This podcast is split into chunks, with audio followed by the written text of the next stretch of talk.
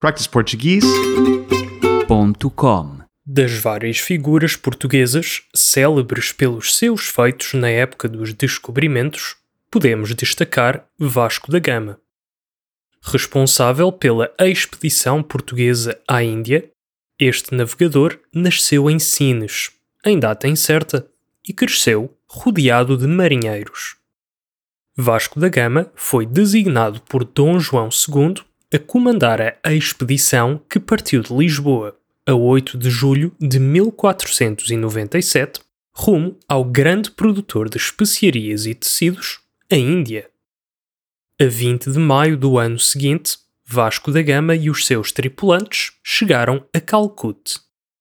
Estava descoberta a nova rota do comércio e, em setembro de 1499, Vasco da Gama foi recebido em Lisboa como um novo herói nacional.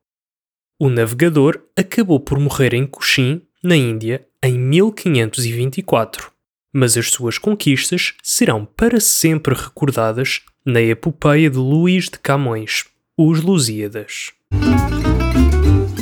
practiceportuguese.com